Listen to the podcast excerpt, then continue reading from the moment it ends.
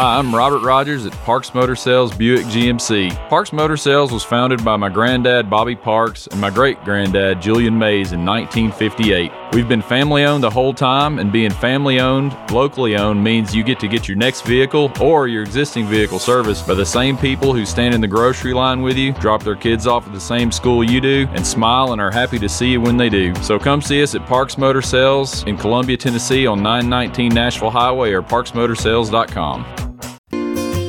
Hello, I'm Barbara Lincoln with Hollins Pharmacy. You may have heard our previous commercials about compression hosiery that we carry at Hollins Pharmacy. Well, we've recently expanded into a full line of knee braces, back, wrist, ankle, and other support wear. We will gladly help you get just the right fit for these items and, of course, special order items to ensure the proper fit. Come see us at Hollins Pharmacy, 1608 Hatcher Lane, or call us at 931 388 4233. 388 4233. American Standard Heating and Air Conditioning is built to a higher standard so you can focus on the problems in your life that actually matter, like the stair that only creaks when everyone else in the house is asleep. American Standard Heating and Air Conditioning, built to a higher standard. Call Davis Heating and Cooling at 931 388 2090 for all your home comfort needs. Davis Heating and Cooling is your local American Standard dealer and proudly serves the Maury County area. Find Davis Heating and Cooling online and on Facebook or call today 388 2090. Hi, I'm Steve, the garbage man. Are you new to Maury County? We want to welcome you and your family. We are a local residential garbage service and we want to be your garbage man. We've been around for over 30 years, so we have a reputation. Check us out at garbagemaninc.com or call Mike at 931 540 0919. You could also ask your neighbor. 931 540 0919.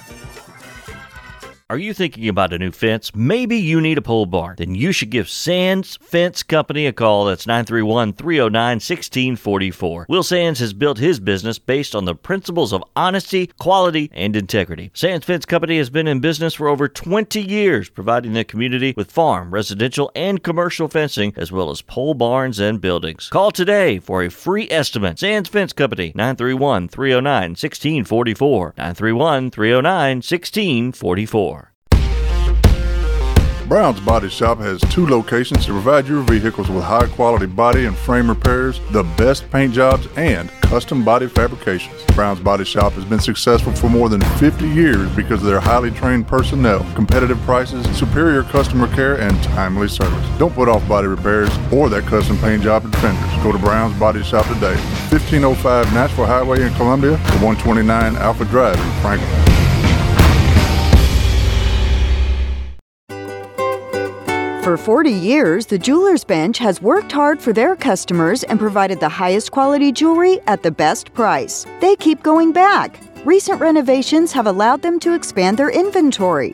More high quality jewelry, custom vintage and estate pieces, and professional jewelry and watch repairs. They also buy gold. The Jewelers Bench, still here, still great service. 808 Trotwood Avenue, Columbia.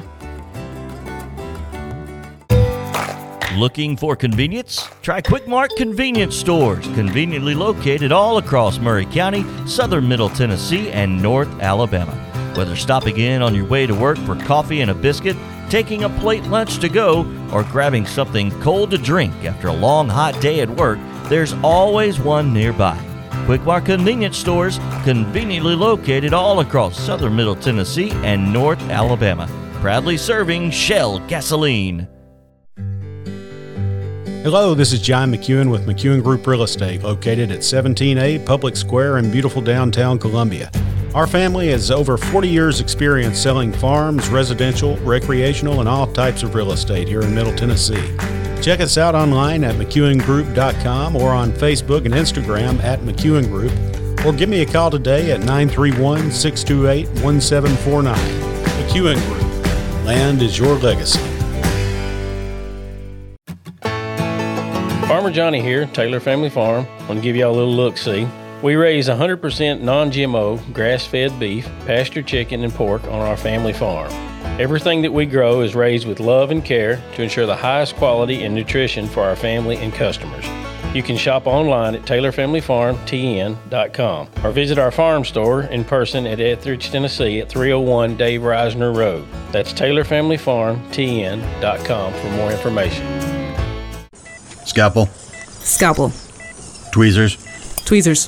ham sandwich. Ham what? Sandwich. I was going to eat lunch when I got my oil changed earlier, but Take 5 is so fast I didn't have time. But, sir, you can't eat during surgery. Eh, one bite won't hurt. Mm. Ooh, Whoops.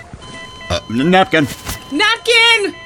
At Take 5, your oil change is faster than you think. Take 5, the stay in your car 10 minute oil change. This is Del Kennedy, owner of Kennedy Broadcasting Company, operator of WKRM, historically 1340 AM, now 103.7 FM, and WKOM, 101.7 FM. We call ourselves Front Porch Radio, and I've said many times what that means. It means that we are working to connect this southern Middle Tennessee community one listener, one relationship at a time. And let me elaborate on what that means.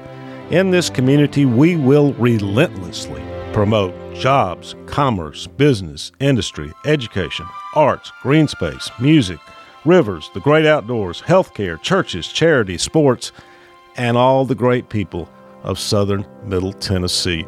Join us, help us, call us. Front Porch Radio, Del Kennedy, thank you for listening.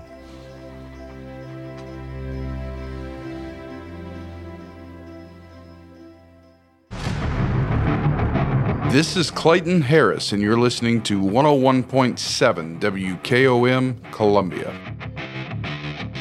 Bino, are you pumped for another football weekend? Let's do this thing live at Calhoun's on the river. How do you feel, Bino? I feel good, Tony. I feel blessed to be here. Do you feel a big dub coming on tomorrow? Yes or no? I need to know. Uh, yes. Yes. Do, do you feel like Tony Valls is finna join us? Uh, I think Tony Valls will be here. He said he was. Has he ever let you down? Never. He has let me down a time or two. Oh, he has? Yeah. But we're live today, and we're trying something different on Twitter Spaces. I've got this thing over here uh, so people can hear what we're doing. Really hear what we're doing. Bino, uh, we're live out here on the deck. It's an absolutely outstanding day, and here's the thing I know, Beanstar, is that there are people around the country right now doing what we do. But nobody, nobody is doing a show from the college sports restaurant in America's college sports city. Now, I don't make too many claims on here. I try not to. Okay. I had a guy accuse me of being sensationalist the other day. Ah, pissed me off. Because you and I both know, being it's just not my nature. No, absolutely not. Not a showman at all. No. Nothing sensational. No. Really, there's nothing sensational about me. I'm pretty mid. But From- I, I, here you go, Bino. You did have me airlifted out of a uh, softball complex parking lot. Several times. Yes. So where did that happen before we? Because Hughie's going to join us here momentarily, and I just want to say for the record, when you play kicking scrimmages in Neyland Stadium at five o'clock at night, this is what we do on the eve of a game. We tell stories about Bino getting airlifted out of a softball game. So go ahead, Bino. I did not get airlifted. I got hit in the head with a line drive. Yes. Uh, Where took- were you? I was in Dalton, Georgia. And you got airlifted out of there, and you No, coded, right? No, did no, you no, code? no, I did not. They took me out there in a golf cart. You think I'm being sensational and saying you coded? Uh, yes, just a tad. May, maybe embellished just a All little right, bit. we have a mystery guest that's just uh, come up on us here, and I'm proud to have him. But I, I gotta say, mystery mystery guest, because mystery guest. Uh, this won't I be a read mystery very long. Well, I read my thing yesterday for the mystery guest, uh, the uh, rather curt, and he's never gotten a rude email though. Mystery guest hasn't. mystery guest, do you believe? Bino believes that the guy that called me sensational. Bino thinks I sensationalize things. Uh, mystery guest.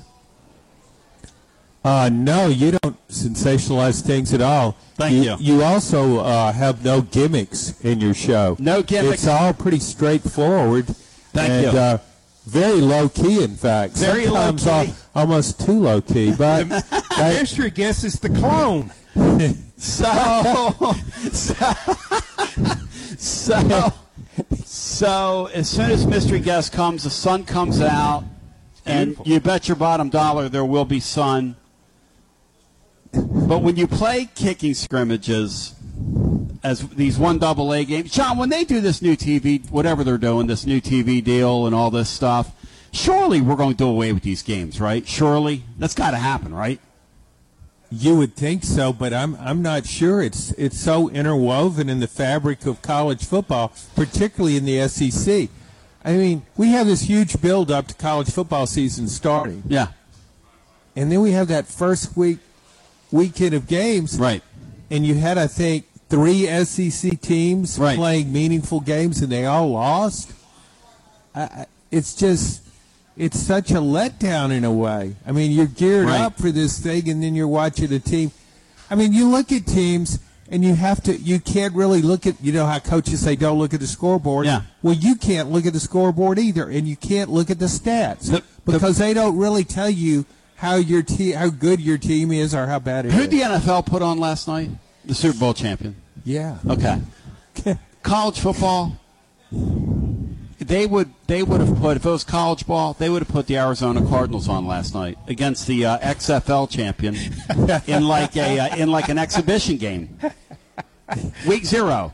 I mean, who does that? You know, Uh, John's right. Yeah, Tony. These are uh, these are just bye weekends. I mean, it, it's uh, you, you've got you've got the excitement of the first home game. Yep. That's not going away. Yep. Uh, fans get to come out and and and uh, get get used to being here again and, and congregating, and uh, that's always a good thing. We'll have a beautiful day. It'll be it'll be college football, but uh, yeah, it'll leave it'll leave you wanting. And I love it. There's a ton of people already here at Calhoun's on the River. If you're going to come out and see us, come eat some lunch, talk some sports. We'll celebrate the Vols today because truly there's a lot to celebrate. You know, John let come out of his mouth yesterday.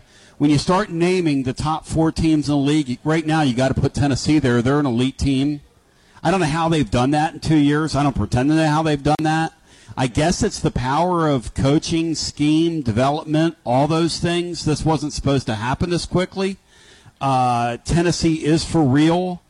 Um, and a sneaky good card this weekend in college football, Bean. a sneaky good yes, card. Absolutely, it's uh, it's uh, it's at least a B plus uh, weekend. Um, Yeah. it- You're it- grading. You're grading on the curve, though.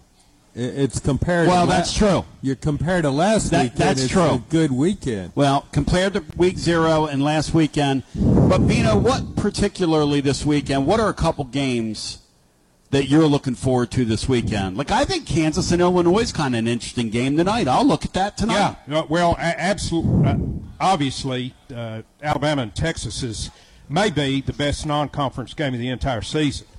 Goes off tonight. I mean tomorrow night, and then uh, Notre Dame at NC State should be a really good game. And then after that, Tony, you go back to kind of what you had last week, which is uh, a which is Colorado being featured again. Yep. And the Pac-12 being featured again. Yep. Because if you look, they they've got they're they're not doing what the SEC teams are doing. Got Utah at Baylor, Oregon at Texas Tech, Colorado at Nebraska, Wisconsin's at Washington State, Arizona's at Mississippi State, Auburn at Cal, Oklahoma State at Arizona State. That's a whole slate of good games from one league. Colorado, the, the, the Pac 10, you can already see it coming. They're going to do one of those deals like these teenagers do when they go to the beach and fall in love and I love you, I love you. Right at the very end, yeah. when they burn their league to the ground, they're going to have an incredible season. You can just see it coming. Yeah, and you can. It's really. It makes me kind of sad in a way because I've watched a lot of Pac-12 Oh, through the years. Yeah. It's uh, and that's one thing I will say for the Pac-12 through the years. It's scheduled very aggressively. Yeah. It really has. I mean, it's gone across the country and played. Uh, Cal came here, UCLA came here, and vice versa. But it's been an entertaining league, and I've watched a lot of it through the years, and it's really sad. That didn't have to happen. Just awful, awful leadership. Bino, give a shout out though, because the Govs are bringing some local guys in. You've got them listed here. I've I've avoided talking about these folks, but we need to give some people some shout outs because these kids, this is a great moment for them. And I hope nobody gets hurt tomorrow. That's yeah, my that's, my it, precursor That's here. What what you want tomorrow is uh, for no one to get hurt and and uh, for a lot of kids to get to play tomorrow. Uh, I was a little bit surprised that Austin Peay doesn't have more of a more of a, uh, a, a Tennessee flavor to their uh, to their starting lineup. They've only got three that start. They've left guard Harrison Wilkes from Germantown, uh, defensive tackle Javon Young from Nashville, and then a free safety Michael Rutland Jr. from Mount Juliet. Uh, they've got uh, seven others in there too deep. Uh, I, I, there's one Knoxville kid, Tony. I apologize. I don't know where he played. Uh, backup center Michael Treadwell is from Knoxville. And one of the great names of all time, a backup cornerback, Ellis Ellis Jr. Ellis Ellis Jr. from Hendersonville. That's an incredible name. Ellis Square. Ellis Ellis. Ellis Ellis. Um, so there you go. Shout out to everybody there, uh, all the local kids and folks from in the state going to get a chance to play in Neyland Stadium tomorrow, and I'm sure their families are very proud. And um, we come back. Mike Huguenin's going to join us. There's some knowns now. There are some knowns. Southeastern Conference tomorrow has a real credibility game. That if if Texas, I my winners and losers guy, and the winners and losers comes up after this game, presented by Miller Lite. My winners and losers guys, all all think Texas is a live dog tomorrow. All think Texas. If Texas beats that Alabama team tomorrow, the Southeastern Conference has an early credibility problem, and you've got a national media out there that has SEC fatigue. Yeah. I believe that. Yeah, they're here for it. They're here for it, as we say. So we'll come back on the other side. So in a way, if you're one of these league uh, credibility people, you almost have to cheer for Alabama tomorrow. Bean, are you doing it? You cheering for Alabama tomorrow? Uh, Tony, I won't know until the game starts. I won't know because I don't like. I mean, I've never pulled for Texas. Can't remember pulling for Texas, but tomorrow may be the first. I'll have to wait until the game starts to just see who I'm pulling. You OGs hate Texas, don't you? Because you got Texas shoved down your throats as kids. John, is that what it was? no, actually, when I was in Louisiana, I always looked as, at Texas as a greater goal. I mean, big, everything was bigger and better in Texas. Yeah. So I kind of liked the Southwest Conference. I followed that. Uh, but yeah, I think what happens, and we talked about this before, I think, but is fans they go into game and and they say, "Hey, I'm SEC credibility, got to pull for Alabama." But then if the game starts, you've got to and you better believe Texas it. and Texas starts thrashing He's right. Alabama, He's right. they're just going to get Yeah. excited. Yes. Yeah, I it's believe going that's to what be will happen to me. gleeful. Oh, this is That's so- right. Yeah, That's right. Tomorrow, our Garza Law fifth quarter fan reaction. We we will be watching. We will be talking about the Vols. We'll be looking ahead to Florida because those those two things I promise are going to happen. And we're going to watch that Texas game. And if Texas gets out on them early, there will be a whole lot of celebrating and a whole lot of squawking and hawking. And from a Tennessee perspective, if Alabama comes out there and looks mortal tomorrow, looks human, Tennessee fans are all of a sudden going to take that game, kind of like that Florida game last week, and they're going to put that thing in the maybe to we can do that column. And that is kind of, I mean, you stop and think about that. There's a lot of things going on here, and that's what makes college football. When your team is all of a sudden relevant, the game becomes that much better. And I can't say enough for what's happened here in such a short period of time. It's mind boggling. But we're live today here at Calhoun's on the River. Come see us. Come eat some lunch. Come talk some sports. Steve Russell. We continue. Mike Huguenin joins right after this. This is Terry Wilcox, aka the Chicken Man, aka T Willie, and you're listening to 101.7 FM WKOM, Columbia, Tennessee. Alert, alert! Columbia Chrysler Dodge Jeep Ram has a huge announcement. We're expanding our service center to get you in and out quicker than ever. That's right, five new service bays to get your vehicle back on the road. Don't drive a Chrysler, Dodge, Jeep, or Ram. It doesn't matter. Our certified technicians are trained to work on all makes or models. More service, less time. Only at Columbia Chrysler Dodge Jeep Ram. Family owned and operated. You can count on us. This is Dr. Dominic Mancini from the Dr. Gill Center. If your car was damaged in an auto accident, chances are you'd fix the car. Why wouldn't you give that same attention to yourself? Untreated whiplash injuries of the spinal column may lead to conditions such as headaches, numbness in the arms, neck and back pain. The doctors at the Dr. Gill Center specialize in detecting and treating such injuries from an auto accident. Accident consultations are free. Call mepainfree.com or call 615 551 9224.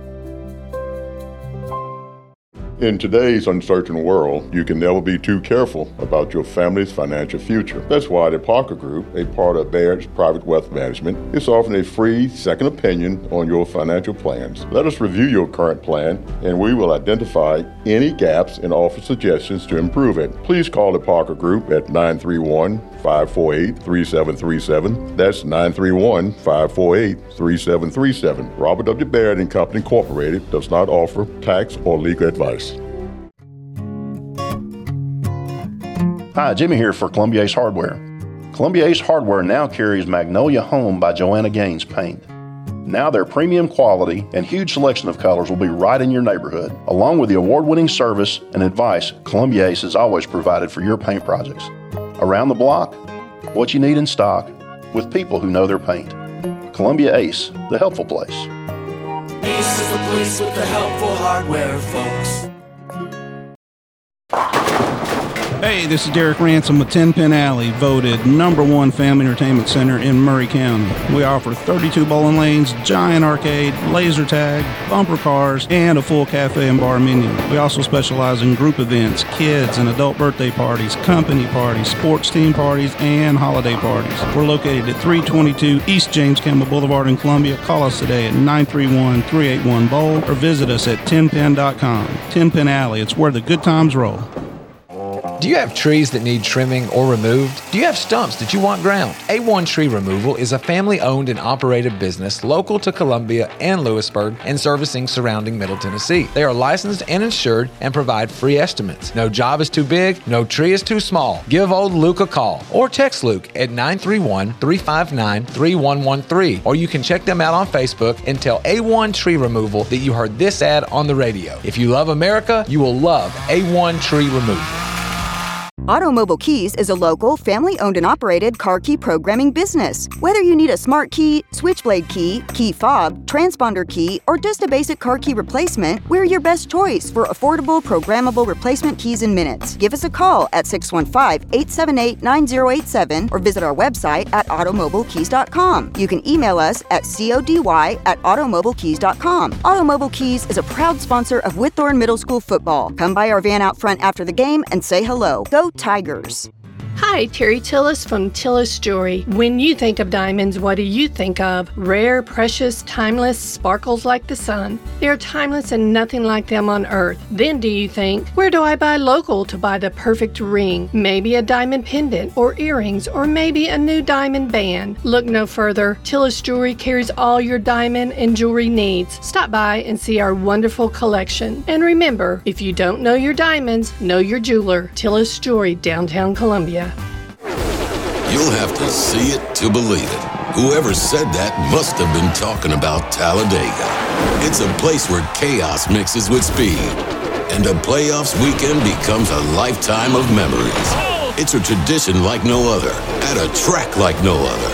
And after it's all over, you still won't believe it ever happened.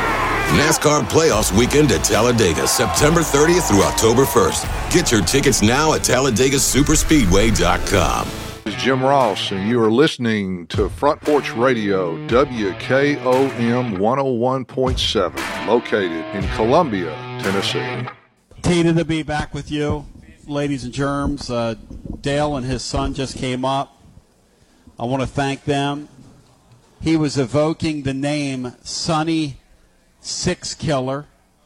Said that he uh, grew up in Missouri, ended up in Washington, and then from Washington ended up here, and they uh, they they they uh, jam out with the program, and we just took a photo with them and all that good stuff, and it's a beautiful thing. Let's go ahead. They had some great quarterback names in the state of Washington. Around that time, Washington State had Samoa Samoa.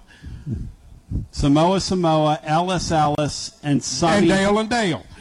and Sonny Sonny Sixkiller. Let's go to the phones, and we'll get as many people in here as humanly possible. Uh, Brian, text me on my uh, on my new line, but I know that Hughie's there. I don't even have to look, but I'm going to text you right now and say this phone. I'll bet Hughie remembers Sonny Sixkiller. Hughie, do you remember Sonny Sixkiller? Yes, I think he wore the number six too for the Huskies. He did. Six for six with Sonny Six.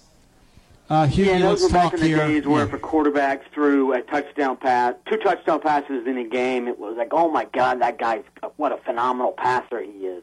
So um, a different era, but yeah, he was quite good for for Washington. Um, I don't I don't know if he played in the NFL or not, but yeah, I can remember. He played in the longest yard, and really that's what counts more than anything. But but uh, Hughie, Sonny Sixkiller in that era of offense would have fit right in with what we saw from the Florida Gators the other night. Yeah, they they were not good. Um, we talked about that last week. They they their offensive line was atrocious. They play a rummy this week, McNeese State. Uh, McNeese State gave up 50 points last week to Tarleton State. So presumably To who? Tarleton State. Tarleton State, a FCS program. Uh, uh, some I, I, maybe it's in Tarleton, Texas. I'm not sure. Are they charging It money is- for that game tomorrow? It is in State, Texas. Georgia. Are they McNeese State and Florida? They're charging money for that? Are they It's paying like- people to come? It's like Tennessee, Austin Peay. I mean, SEC fans continue to put up with this, and, and if if there were nine conference games, I don't think there would be. Maybe I'm wrong, but I don't think there would be an FCS opponent if there were nine conference games. You you can find enough rummy opponents among the other FBS schools, but um, you know, like last week, Ole Miss played Mercer. Um, it, it's it, it's getting it, it's ridiculous, um, totally ridiculous. Uh, the Gators caught a schedule break. They'll obviously catch McNeese on a down after that big game against Tarleton State. Hey, uh, Hughie, Hughie, break us down scientifically. Usually we get you to grade the card as we set up the college football weekend. Bino gave the card a B plus uh, for No, I this think weekend. it's a B. I don't think there's enough good games this week. There are some high level ones. I think there's two really good ones: Alabama, Texas, and Texas A&M, Miami. But uh, I don't think that the depth i- is there. It's hard to come up with ten that are that are. Oh, I want to watch that. Um, right now, you know, ooh, Wisconsin, Wisconsin, Washington State would be the uh, on the list, and I want to watch that, but I'm not sure anybody else does. Let's do the viewer's guide, man. Walk us through it. Where do you Well, want to uh, start? Alabama, Texas, obviously gigantic game, um, especially since Alabama apparently has two starting uh, secondary players that are not at least 100% healthy. And Texas, if there's one thing Texas has, it's a really good receiving corps, including a stud tight end, Ja'Tavion Sanders. And wouldn't it be uh, an interesting talking point if Texas were to go to Tuscaloosa and, and beat Alabama? Because after LSU's performance last week, um, it's how, good is the SEC if, if Texas beats Alabama? So I think that's a legit question, and it, they would flip the narrative also. Oh, Texas and Oklahoma, they're not ready. You know, you know, they're not ready for the SEC. They don't, you know, the physicality and all that kind of stuff. Well, if Texas goes to Tuscaloosa and wins, then I think they have a legit chance. Um, I, I think that narrative obviously changes. But again, uh, I'm not sold on Jalen Milroe. Um, you know, I, oh my God, he had five touchdowns in, the, in his in his first game. That was a 14 to nothing game with four minutes left in the first half. But he's the SEC. Tennessee. But he was the SEC co offensive player of the week because he woke up on Sunday morning and fogged up a mirror. And he plays quarterback for Alabama, It- so they it- they have there to was- recognize him. Zero thought put into. What, Are they look at kidding? the opponent. That, that should be a Embarrassing. The, the the true measuring stick. Scoring five touchdowns against against Middle Tennessee. I don't care if it's your first start or your thirtieth. Who cares? You're breaking it down scientifically right now. The great Mike Huguenin joining, uh, and you know you talked about that Texas game potentially with Alabama. Here's a question for you: just uh, just out of curiosity, which of those two power leagues, that the SEC or the quote unquote Big Ten, who has better quarterback play, top to bottom, right now, league wise? Oh, that's an interesting question. I'm not sure yet. Both uh, both leagues are undergoing big time transformations at quarterback. Um, the Pac-12 looks to be loaded with quarterbacks. Um, the ACC has a couple good ones, but I think the SEC. That's yeah. I'm not sure which one does. That's a that's a very, very interesting question. I mean, J.J. McCarthy might be the best quarterback in the Big Ten. I'm not 100% sold on how good he is. So I, I'm not sure who the best quarterback is in the SEC. I thought it was John James Daniels. He certainly did not play that way Monday, though it. I mean Sunday, though it did not help that his offensive line decided, or who needs to run block. So um, that, Hey, that hey, was John, a bad uh, performance by LSU. obviously. I got the great John Adams here. John, who's got better quarterback play, that that league or this league? What do you think? It's too hard to determine, like Mike said right now. I mean, I didn't watch enough of the Big Ten. I would, uh, McCarthy, yeah, he kind of looms large. Ohio State, I wasn't impressed by that. Uh, you know, but I look at the SEC and I just don't know uh, how good these are. These guys are, but the best quarterback in the SEC might be Garrett Nussmeier, and he doesn't start. Well, Wig- Weigman had a good game last week. Um, granted, I really liked him uh, last week. opponent, w- The opponent was New Mexico, and we'll find out more about Weigman and Texas A&M and Fisher and Petrino on Saturday when they play Miami. Um, I I wonder about both teams' offensive lines being able to hold up. But I I've talked to people at A&M. They're like, Weigman's the best quarterback here since Manziel. And you're like, wow. Then you realize, wait, wait a second. That means all he, he's better than Kellen Mond. Big deal. So, um, or Trevor Knight, which is not really a big deal, obviously. Trevor Knight so we're going to find out a heck of a lot more about Wigman uh, tomorrow. Well, you, you know both leagues are kind of in a transition at the quarterback position when the fact that Graham Mertz went from one conference to the other may sway the decision. Boy, that's a great line, Bino. Really, that's a great line. And Mertz, Mertz was certainly not Florida's biggest problem last week. So, no. Um, but that's the Ohio State situation was exceedingly interesting. McCord did not play well, and I'll be honest. Since it was supposedly was such a close battle in camp, I was surprised Devin Brown didn't play more because McCord early on, especially they're playing Indiana. McCord did not look very good. Um, Drew Allar, the Penn State kid, looked good. The opponent was bad. Um, you know, Rutgers' quarterback, the the Wimsatt kid who's from Kentucky, he actually did some nice things. But again, they were playing Northwestern, so um, that that that's the, the the two best leagues. Unquestionably, you you do wonder about the quarterbacks in both leagues, frankly. Hey, Mike, uh, John told me that I was grading on the curve, giving it a B plus, and the way that you love it, the fact that I graded it higher than you, obviously tells me John was correct. I probably, I'm probably just a. You gave week zero an A, Bino. Don't apologize to him. Well, I- I Yeah, mean, I- that he's was- a degenerate. That was a caveat. The caveat was it's real football, and it, so it deserves an A. I, I'm a little bit disappointed that you know last season, looking back, weeks one and two were both they had they had some good matchups. There's just again, I think one of the ten best matchups this week is Cincy Pitt. Does anybody care? Wisconsin, Washington State. Does anybody care? Auburn at Cal. Does anybody care? Illinois, Kansas tonight. I think it's one of the ten best. I think there's a lot of interesting things in that game. But again, I'm not sure anybody's gonna. Ooh, I can't go out to see my favorite band tonight because I'm gonna watch Illinois, Kansas. I don't think that's being said anywhere. What about Ole Miss and Tulane? I think that's an That- interesting another one. game. I, and uh, I, I'm, you know, again, Ole Miss. Oh my God, Jackson Dart looked awesome. They're playing Mercer, Mercer.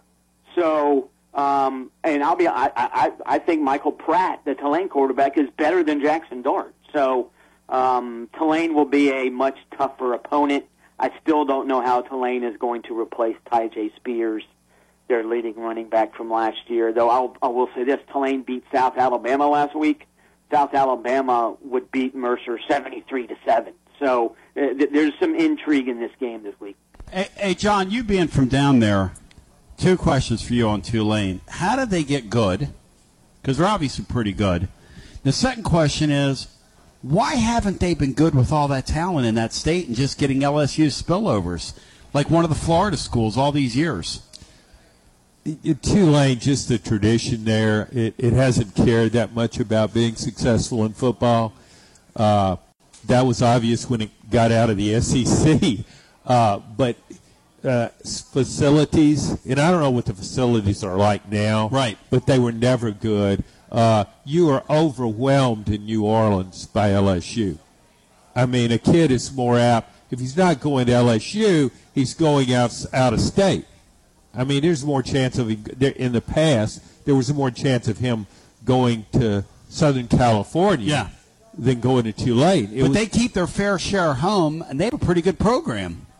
Yeah, and I don't really understand because I haven't been down there. I don't Yeah. really understand. New Orleans is a worse place to live now than it used to be. Yes. and I don't know really why somebody would have would want to go to school there and play football.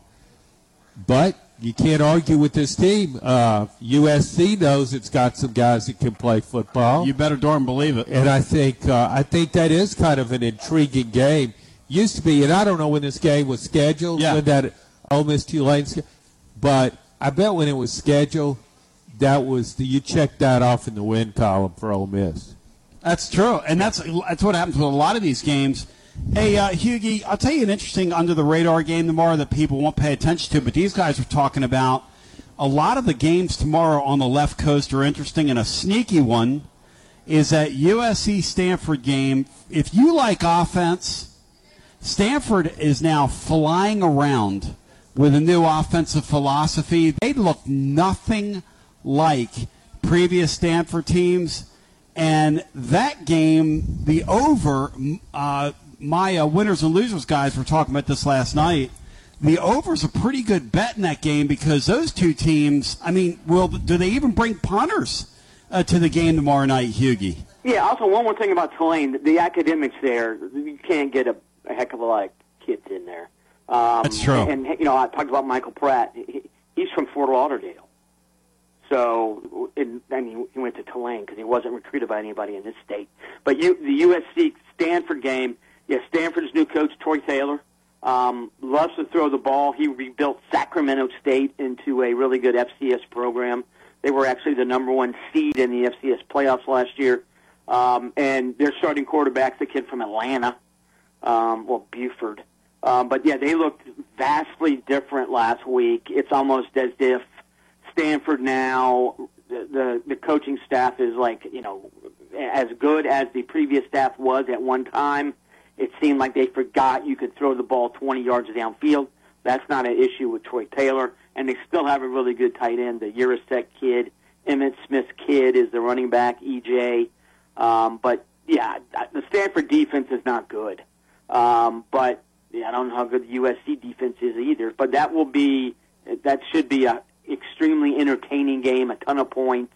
Yeah, that game to me looks like it could be a 56 39, 56 42 kind of game. I think USC is going to win because I don't think Stanford has a prayer of stopping Caleb Williams, but there is going to be a lot of big plays and a lot of offense. Mike, other than Alabama, Texas, Ole Miss, Tulane, and uh, Notre Dame at NC State, the the gem that I thought that I had unearthed, you've already poo-pooed a couple of these games, but I, I thought Colorado uh, stole the show last week and the Pac-12's performance. I, I look at, at Colorado's matchup with Nebraska and the rest of the Pac-12 matchups, and at least wise, when other teams are out there kicking around cupcakes and and clubbing baby seals, you got Utah at Baylor, you got Oregon at Texas Tech, you got Colorado at Nebraska, You got Washington State hosting, hosting Wisconsin. You got Arizona at Mississippi State. You got uh, uh, Cal hosting Auburn. Boom. And Arizona State hosting Oklahoma State. That's a pretty good week two slate for the Pac-12. Some of those games, yeah, I think I, you know Washington State won last year in Madison, and that was sort of the start of the downfall of Paul Chryst. Um, Colorado, good lord, I don't think I, was watching that game and my jaw was on the floor the whole time. I mean, you know, all those newcomers never had played a game together uh, before. It did not seem to matter. Um, TCU, every time, okay, they're in control. Oh my God, they just gave up another big play. I think Nebraska is vastly more physical than TCU, you know, Nebraska struggled to score against Minnesota. I don't. They, can't keep up. I don't think. Though I will. I do think they will try to play ball control to keep their defense off the field. Um, and yeah, Colorado. You know, love or hate Deion Sanders. To me, he's like Notre Dame. There's not much gray area with that with that guy. Um, His offense was tremendous, though it's really not his offense. It's Sean Lewis's offense. We talked about him the last couple of years. He was the coach at Kent State. His offenses at Kent State annually were some of the most productive in the country. He just no one wants to play at Kent State, so his defenses were rancid. But you know, I, I don't know how good Colorado's defense is this year, frankly. But I don't think it's going to matter this week Isn't next. a, a, isn't Lewis Hughie like a kissing cousin of um, Heupel offensively? Don't they don't they do similar things? Some similar things, but Lewis, uh, he- he's interesting on the sideline because he's a t- he's a tall dude with a beard. He does not look like a football coach. Um, he looks like a guy who would teach motorcycle repair, you know, at a at a in hi- in high school, that kind of thing. He's he's a very personable guy. Um, never met, never talked to anybody or met anyone who has a bad thing to say about him. He's always very gracious to everybody. He loves to throw the ball. He loves to get guys in space. And the interesting thing, two of their starting receivers, not Travis Hunter obviously, but the other two, Horn and Xavier Weaver, are both Orlando kids who transferred from USF. So if, if you like Alex Golesh, I'm sure Alex Golesh last week was thinking, "My God, I could have had those two kids here." Um, I actually saw Jimmy Horn play in high school three years in a row. He was quite good in high school, but also he he is a small, small guy, just super quick. But uh, you know, Colorado, all the credit to to Deion and his uh, roster overhaul. Though I will say some of the stuff that's been written has you know let's let's let's revisit this after Game Seven. Uh, you know, I saw somebody say, well, you know, that that that, that Deion knew what he was doing. You know, this is the future plan for every new coach. Come on, let's again, let's see what happens as the season plays out. But the Cal uh, Auburn game, Auburn looked really good last week. Opponent was UMass. They blow. Cal went to North Texas and blew their doors in. North Texas to UMass is uh, vastly. North Texas is much better. Cal's another team that has revved up its offense, even though it's the same coach. Um, I don't think that highly of Auburn, um, but we that that's that's uh, the I think it's the 10:30 Eastern game. Um, that's worth staying up for to watch. Um, Arizona State, I think Oklahoma State. They struggled last week. I still think Oklahoma State beats them. Um, but and the Washington State Wisconsin game, that that is uh, no question. That's an interesting game. Hughie, you're my man. On the way out, any final thoughts for us? And much love to you. Uh, and may the one double A game fall by the wayside as we get into the new. TV deal. Maybe I when we go again, behind the paywall. Maybe when we go behind yeah, the paywall, right, that'll exactly. happen. That's you know eight people uh, buy to watch the game. Uh, one game we have not mentioned: Boise State UCF. It's at Boise. Um, Bo- Washington. Boise State last week was shell shocked by Washington's passing game. Uh, UCF can't throw the ball. Uh, John Rhys Plumlee, as a runner, is really good. As a passer, he's a really good runner. So uh, I think Boise State, they're UCF's favored. I actually think Boise State could win that game. Uh, I'm not sold on UCF's offense at all. Um, that that will be interesting. I think, and I think Boise will be able to run on UCF, unlike they were. They they could not run effectively uh, against Washington. You happen to be the man. Much love to you. I hope you have a Doc Gooden, as we say uh, in Long Island. And uh, Hughie, it's always great, man. Enjoy the football weekend. Exactly. Thanks, man. It's absolutely outstanding. As we're live today at Calhoun's on the River, making it happen. On the other side, the man, the myth, the legend. I could be talking about John Adams or Bino, but I'm actually talking about Tony Valls, who cometh. Calhoun's on the River, the college sports restaurant in America's college sports city. There's no better place to experience the game before, during, or after on the all new covered patio where we be right here on the Tennessee River, the shadows of picturesque Neyland Stadium. It is absolutely outstanding. And we continue with more on the other side right after this. Spread the word and get the app at TonyBasilio.com for Android and iPhones. This is Big Lou Maddox, and you're listening to the best radio in southern Middle Tennessee. WKOM 101.7 FM, Columbia.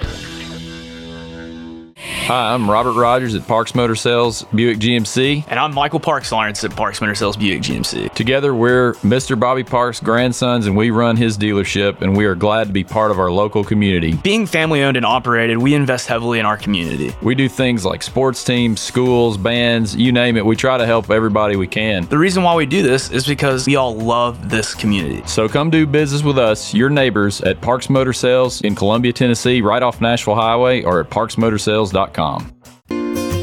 Hello, I'm Barbara Lincoln with Hollins Pharmacy. You may have heard our previous commercials about compression hosiery that we carry at Hollins Pharmacy. Well, we've recently expanded into a full line of knee braces, back, wrist, ankle, and other support wear. We will gladly help you get just the right fit for these items and, of course, special order items to ensure the proper fit. Come see us at Hollins Pharmacy, 1608 Hatcher Lane, or call us at 931 388 4233. 388 4233. American Standard Heating and Air Conditioning is built to a higher standard so you can focus on the problems in your life that actually matter, like the drywall that somehow isn't. American Standard Heating and Air Conditioning, built to a higher standard. Call Davis Heating and Cooling at 931 388 2090 for all your home comfort needs. Davis Heating and Cooling is your local American Standard dealer and proudly serves the Maury County area. Find Davis Heating and Cooling online and on Facebook or call today 388 2090. Hi, this is Steve, the garbage man. Y'all have heard me talk in the past about Packer, our mascot dog. Well, I have some sad news about Packer. She recently crossed over the Rainbow Bridge to join our other beloved pets of the past. Packer lived out her final days on our farm in Water Valley. She had a great 14 years of life after being rescued by Don from being thrown away as a pup in someone's garbage. Rest in peace, Packer. Are you thinking about a new fence? Maybe you need a pole barn. Then you should give Sands Fence Company a call. That's 931 309 1644. Will Sands has built his business based on the principles of honesty, quality, and integrity. Sands Fence Company has been in business for over 20 years, providing the community with farm, residential, and commercial fencing, as well as pole barns and buildings. Call today for a free estimate. Sands Fence Company, 931 309 1644. 931 309 1644. For 40 years, the Jewelers Bench has worked hard for their customers and provided the highest quality jewelry at the best price. They keep going back. Recent renovations have allowed them to expand their inventory. More high quality jewelry, custom vintage and estate pieces, and professional jewelry and watch repairs. They also buy gold. The Jewelers Bench, still here, still great service. 808 Trotwood Avenue, Columbia. Hello, my name is Connor Mims. My wife Bradley and I live in Columbia, Tennessee, in Riverside. I am a deck and porch builder, and my wife is a second grade teacher at Riverside Elementary. My specialty is designing and building elegant and comfortable porches and decks. Let me work with you to design and build the porch or deck of your dreams. Give us a call today from our website, mimsmodernlandscape.com. That's mimsmodernlandscape.com and check out what we have to offer. Thanks. Imagine all the hits you love in one collection. Live it up with favorites like I won, did you hear me? I won! Or the timeless treasure, I just won $5,000! And who can forget the all time classic, Look Who's Going on Vacation! Get your hands on the cash loaded Hit Instant Games collection at your nearest Tennessee Lottery retailer and let the good times roll. Only from the Tennessee Lottery. Game changing fun. Please play responsibly. Make it a happy new year. Become the Powerball First Millionaire of the Year, announced live on Dick Clark's New Year's Rockin' Eve with Ryan Seacrest. Enter to win a VIP trip for two to New York that will include a three night stay at a luxurious Times Square hotel, a chance at a million dollars, and more. Enter any Powerball ticket at tnviprewards.com by October 31st. From the Tennessee Lottery, game changing fun. Please play responsibly. I've got our favorite grocer on the line, Mr. Miles Johnson. Miles, how you doing today? I'm doing great. How about yourself? Oh, I'm doing fantastic. You've got some great deals. I'll tell you, there's one that really piqued my interest at the T-bone steak special. Yep, we got T-bone steaks for four ninety nine a pound, eight pound bag potatoes three ninety nine each, Luck's beans five for five, and Sun Drop twelve packs two for nine. Man, with the great weekend we got, the weather's going to be absolutely gorgeous. You know, you can get yourself some charcoal there as well, and uh, go ahead and cook yourself up some steaks and potatoes on the grill. Man, and nothing like that. So, Miles, as always, you guys are open seven days a week. 7 a.m. to 9 p.m. You're located right there on West 7th Street. Uh, you'll have some great deals next week as well. So you and the folks having a fantastic weekend, and uh, we'll talk to you next week. All righty, thank you. Thank you, Miles. All right, once again, that's Miles Johnson from Foodland. Go check them out. They got some amazing, amazing things on sale. This is Jack Cobb with Maury County Public Schools and the Big Yellow School Bus. You're listening to Front Porch Radio on 101.7 WKOM in Columbia, Tennessee. TB back with you, along with TV. The great Tony Valls is in the house. We're live at Calhoun's on the river. Hey, AT, how come they clap for you? They don't clap for me, they clap for you. It was, it was for you, trust me. But anyone wearing orange, they'll clap for around here. Although Calhoun's is such a good place. Yep. And to prove it, they even let people with Georgia hats in uh, to enjoy their tasty food. Uh, so We're dragging the Georgia fan over here. Um, but we're going to deal with him in about five. He's going to get dealt with in about five weeks, and he knows it. That's how a radio If you guy can read, talks. if you can read body, of if you were over at practice. Oh I- well, if I was at practice or if I was in front of him, he's a lot bigger than me. but I got you for protection right now. Yeah, but at practice, we're focusing on the task at hand, and uh, There you go. It was a good vibe. I I was able to kind of stumble into practice for a little bit. It's a good vibe over there, uh, regardless of what players we have or what strategy or what our record is. Yeah. the vibe in that building is has been awesome since Josh got here. One of the things you told me about him before we even saw them play was you were kind of just really impressed with just the way the guy kind of treats people. Because a football coach doesn't have to make time at these SEC schools for anybody, right? No, no, it can be get out of my way. Don't touch that. It's footballs. You, you can't come here. You can stand there. Um, and he doesn't have any ego to him. He's super laid back. And, and in recruiting, you're looking for a match, not necessarily the best baseball player, but a match Yeah. for your program.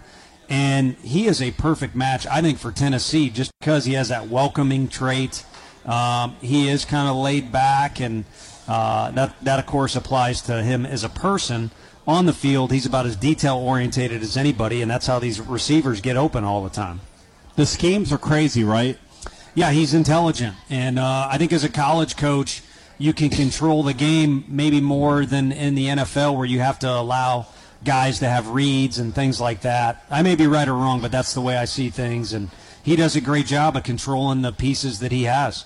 So you grew up like a, as a soccer guy with your pop, and then around the whole soccer community. Um, do you know what you're looking at when you watch football? See, to an extent, um, you know, Ray Hand is a former football player. I'll sit and watch some games up in his box, and uh, he can break things down at that line. Humble brag. Yeah, yeah. well, Ray's a great dude. He takes good care of me, but he, he also can break down what's going on at the line. Yeah. And I really can't. Right. Um, so I'd say I'm a step up from the average fan because you can maybe speak on the coaching perspective. Yes. But at the end of the day, I'm just a fan. You know, Ray Mears used to tell me one time, he used to say, and he would brag about this. He would say, I started out, as, I, I discovered I couldn't play. I discovered, I started as a manager when I was a young kid. I wanted to be around it. I took um, anything they would let me coach, I coached. And his belief is that somebody that can coach and reach people inevitably could learn enough about a sport and coach it. You buy that? To an extent. And I also think anyone who's really good at just handling their business uh, could excel at anything. So Pat Summitt, if you gave her this football team for the rest of the season because Coach Heupel was going to go on sabbatical for some reason, I think we all agree she could coach that team. Maybe not as well as Josh because it's not her field. Uh, but yeah, I think coaches can shift uh, different ro- different uh, roles or sports, and I also think people. You know, if you can run Calhoun's, you can probably run a, a business of some sort too. Well, the thing that blows me away about what you did and what he did is you guys took somebody's players. I'm not blowing smoke at you, but you took somebody's players and won with them. And, and Tone, that's not, that is not an easy, because if it was easy, everybody would do it. It's like the musicians say to each other, if it was easy, everybody would be, everybody would be playing a guitar if it was that easy. So, what is the secret sauce that you have, that Heupel has, that people that win right away with somebody else's players? How do you do that? I, I don't know what the secret sauce is, but I know two requirements. You've got to make up for lost time because those relationships are not there. There's nothing better than a kid you recruited at a young age, know the family, cultivated the relationship, been there in the good and bad and all those things. Yeah. And, and there's a sense of trust and all those other good things. That doesn't exist when you first come in. If anything, there's a shield up from both sides. Like, hang Yeah. on a second here. Uh, but we did inherit some great players. Shout out to Andre Lipcius, who just made his his, his major league debut. great, man. And then the, the other thing that popped into my head that you have to have is you have to see in people uh, that there's something you can do with them. So, Departed is not a great movie to bring up now, but it's a great movie. But Jack Nicholson says to Leo, you know, basically, what can I use you for? Like, you know, I'm trying to run a, an operation here, even though it's mafioso, as us Italians know uh, something about. You know, what? How can I get a positive uh, outcome out of what you can bring to the table? And everybody can contribute. We're looking at the roster right now, and there's a depth chart. So certain guys are better players than others. It's just the way it works. But everybody on this roster can contribute to tomorrow's win Well- in some form or fashion. What I think is remarkable about their football team is there were several guys here that were on a, under a previous regime and they stayed.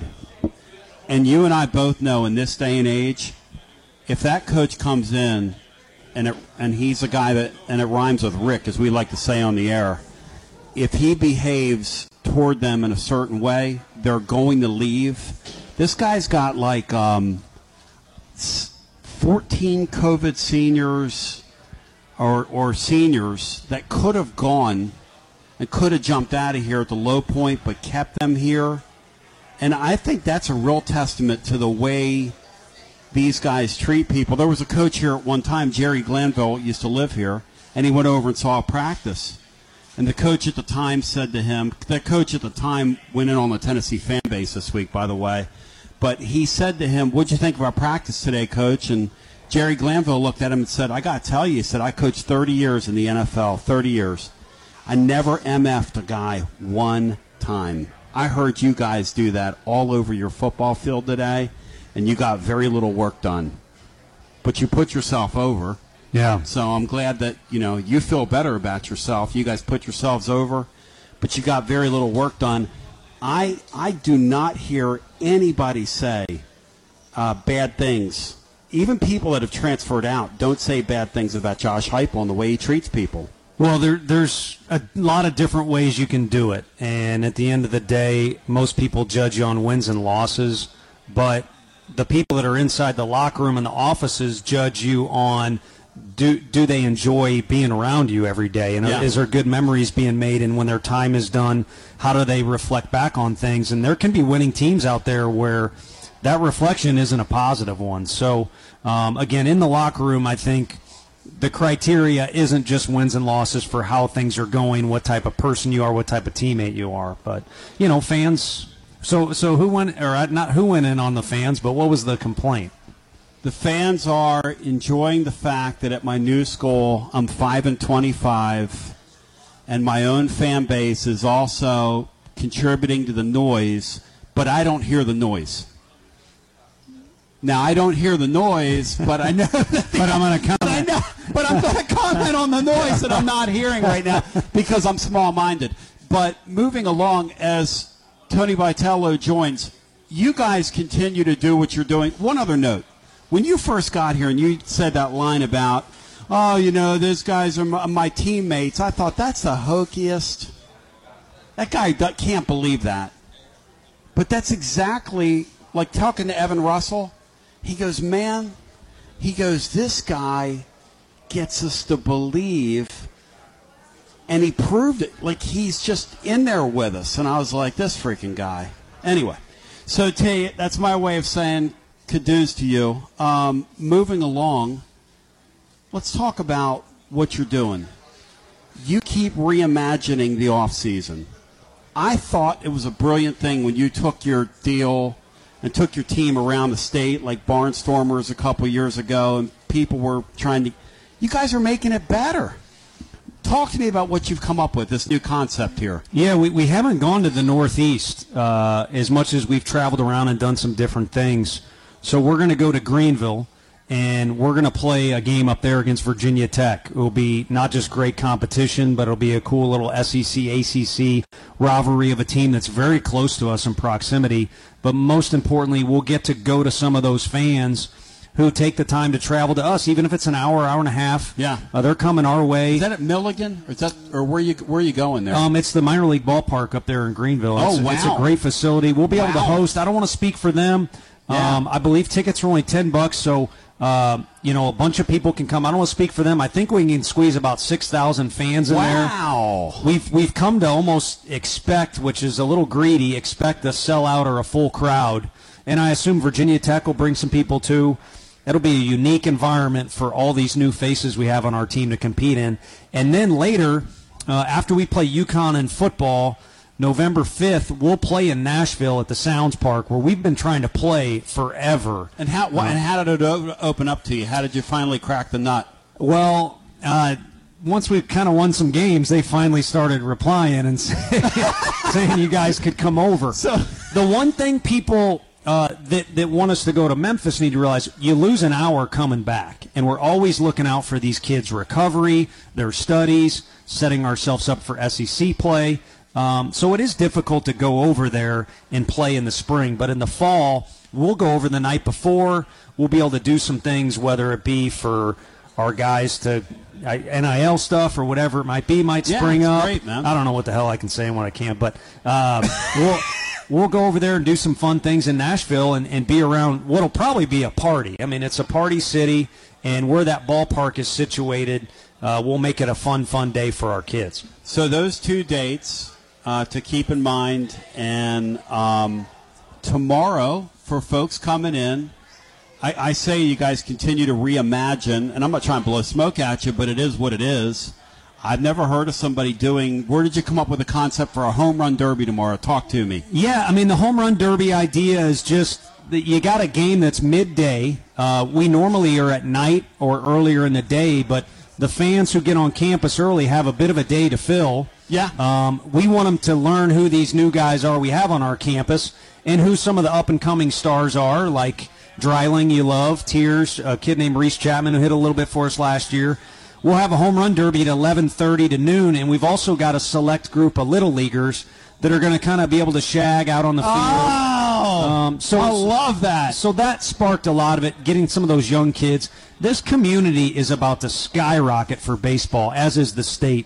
You got people coming from California, people moving to Chattanooga, Knoxville, and then when the Smokies Park is done in downtown, that is only going to help cultivate the culture we have here for baseball that already begins with Pigeon Forge hosts a huge tournament, Cal Ripken Yeah, stuff. the Cal Ripken thing, yeah. So we want to make sure we're doing our part with that, and there's a lot that goes into it. But the bottom line is, it's a casual 30 minute hitting session slash home run derby where fans can come in without without a cost, maybe catch a home run, uh, meet some of our players, and see some guys in action. At before you took the gig, did you know the culture here, baseball wise, was what it was? Did you realize that?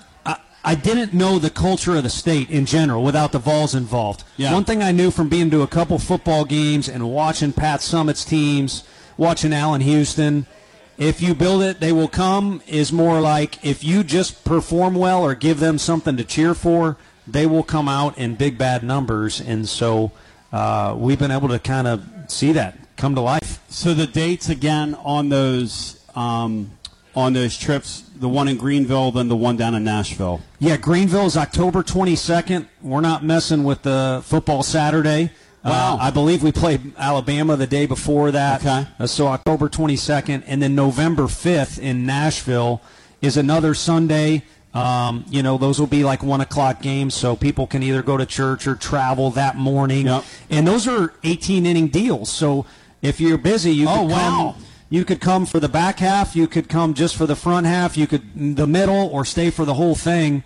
Um, but I think it's great. I think Chase Dollander literally walked around the entire park after his outing because we still had a couple hours to play and shook hands and signed autographs. So it's it's a way to get up and close and personal with our guys. And you do encourage those kids.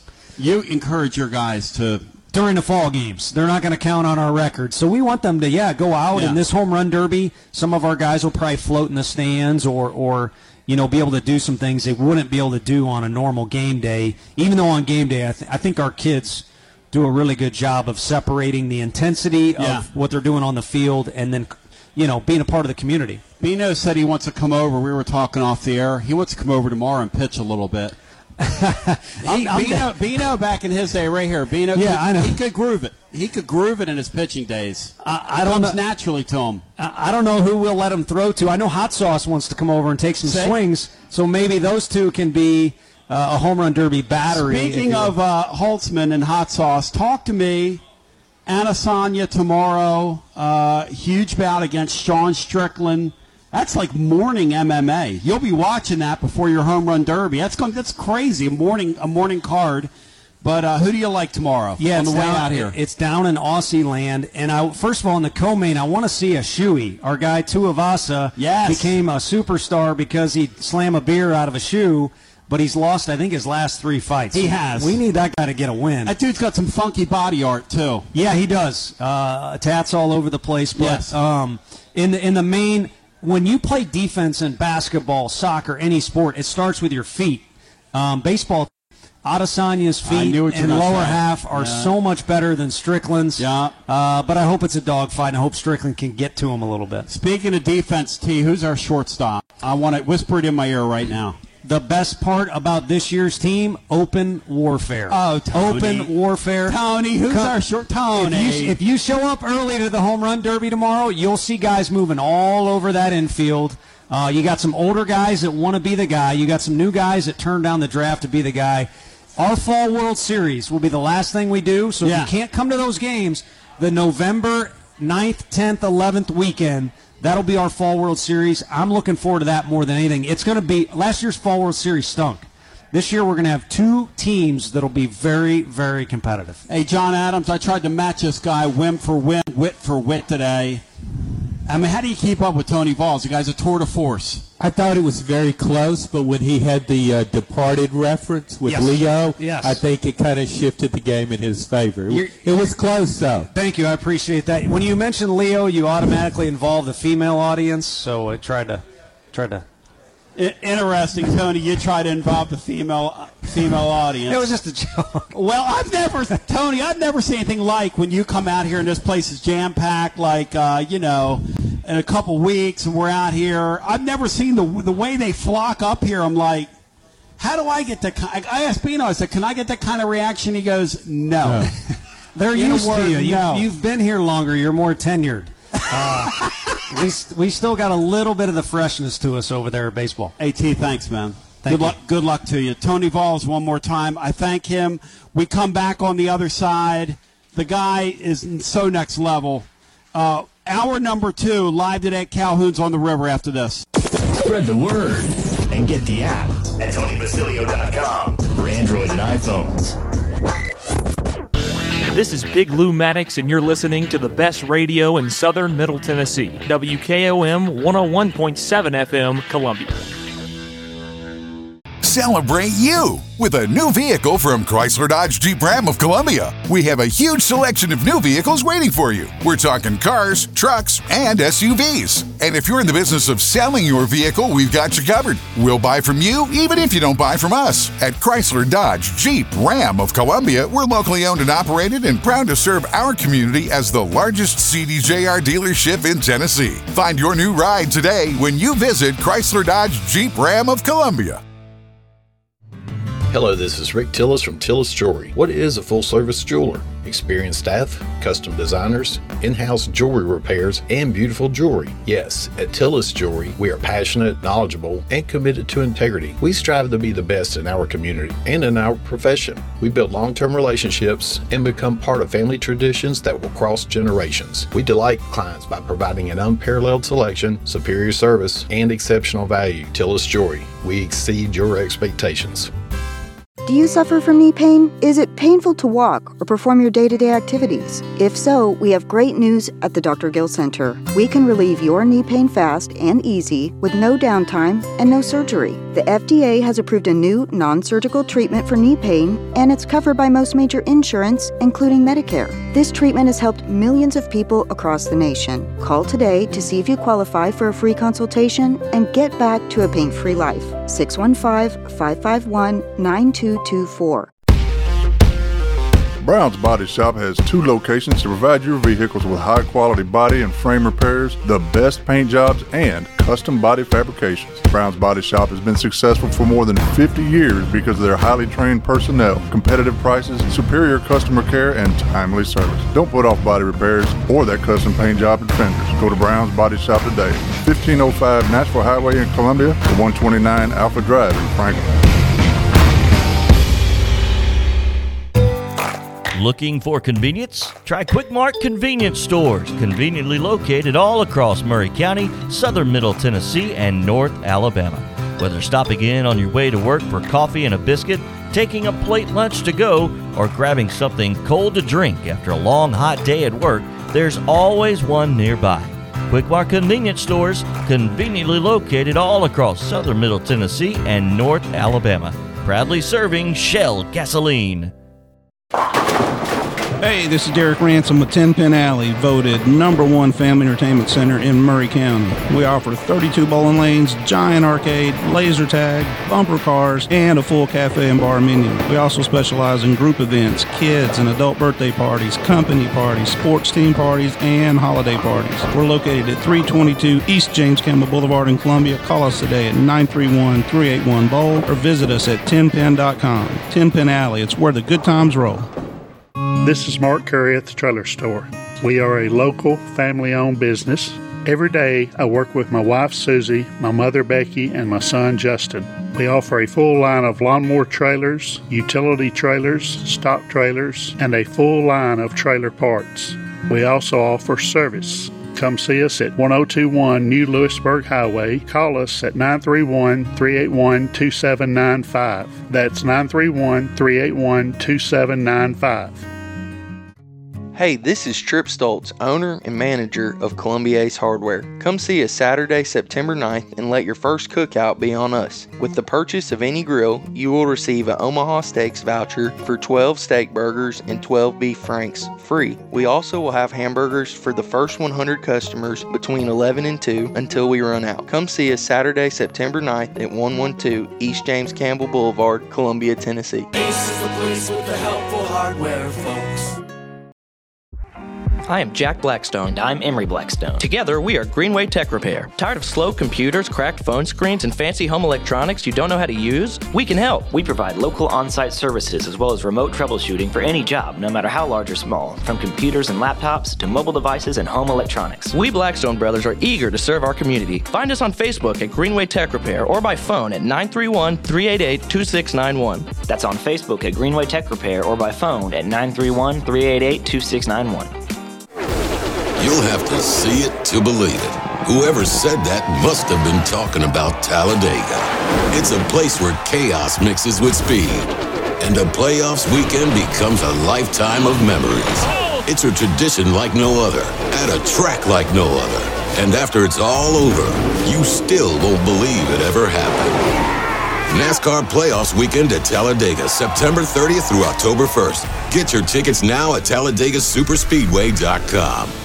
Jim Ross, and you are listening to Front Porch Radio, WKOM 101.7, located in Columbia, Tennessee.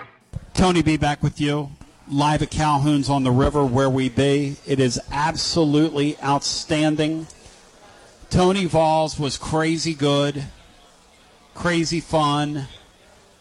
Um, and John, what did you make of him discussing Josh Heupel, the quick success they've had? I see similarities there. They took the same rosters basically and won big with them. Well, I think one thing's true with both those guys. Uh, their egos don't get in the way of their coaching. They take their coaching and their team, the program, very seriously. They don't take themselves that seriously. And uh, while listening to him and talking about the attributes of Josh Heupel and, and how much he appreciated what Josh Heupel had done, uh, I think Tony could hire a coach if if I were, eh, you know, if Tennessee had a coach, coaching search for any for any sport, I would uh, ask uh, Tony Vitello to come in on that and take part. I think he's a good judge of people and the way he was talking about coaches, even though we're talking about completely different sports. He he had insight to what coaches do and why people are successful. I'd have him on the search committee. I, I've never thought of that, but that's fantastic. You're exactly right. You're exactly right. It wouldn't matter what the sport was. Wouldn't matter because he knows what it takes. He well, Bino, he wouldn't have hired Jeremy Pruitt. Uh, no, and that's the point. No, he wouldn't have hired Jeremy I, Pruitt. It's a great point. I mean, he a guy like that would keep you out of the weeds because people will get on me. People got on me the other day for having the uh, soccer coach on. It's fall sport. I'm gonna celebrate what those gals are doing. I'm gonna do it. And if you don't like it, you don't like it. Go go do your thing. Tony Valls, people get on me for bringing him on here, you know, during the football season. And I'm gonna tell you right now, this guy sitting next to me thinks he started the fire that's burning on that campus right now. Yeah, I do. I believe that. But people are going. I'll get emails, uh, Bino, from people saying, "What are you doing?" But you could, yeah, well, that's small minded. I mean, if you listen to the content and what he was saying, it applied. You ask him about Josh Heupel. He has insight into Josh Heupel. Tony's been around. He knows it doesn't work this way at every program. And it used to be That's even, a great point, John. It used to be even worse than it is now. Yeah. Because I grew up with SEC sports and with SEC football, and I can remember when I was a student at LSU, and baseball season was getting ready to start, and I, w- I was uh, doing a, uh, I was working for the school paper, so I was assigned to do a preview of the baseball season. Yeah. So the baseball coach was Jim Smith, baseball coach, but his main job was equipment manager with the football team.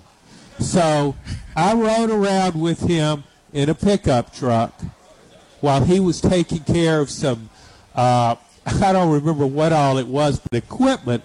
He was checking on equipment and going to different places, campus, and I wrote a story on him. But that's the way it was. Bas- and, it was basketball was not prominent either, Well- except in Kentucky. You know, John, when Tony first got the job here, I was telling you guys off the air. I'm gonna say it on the air now, but he said Heupel walks up to him and says, "Anything you need from me, I'm here." And he was like, oh. "Well, but, I mean- but he didn't believe him."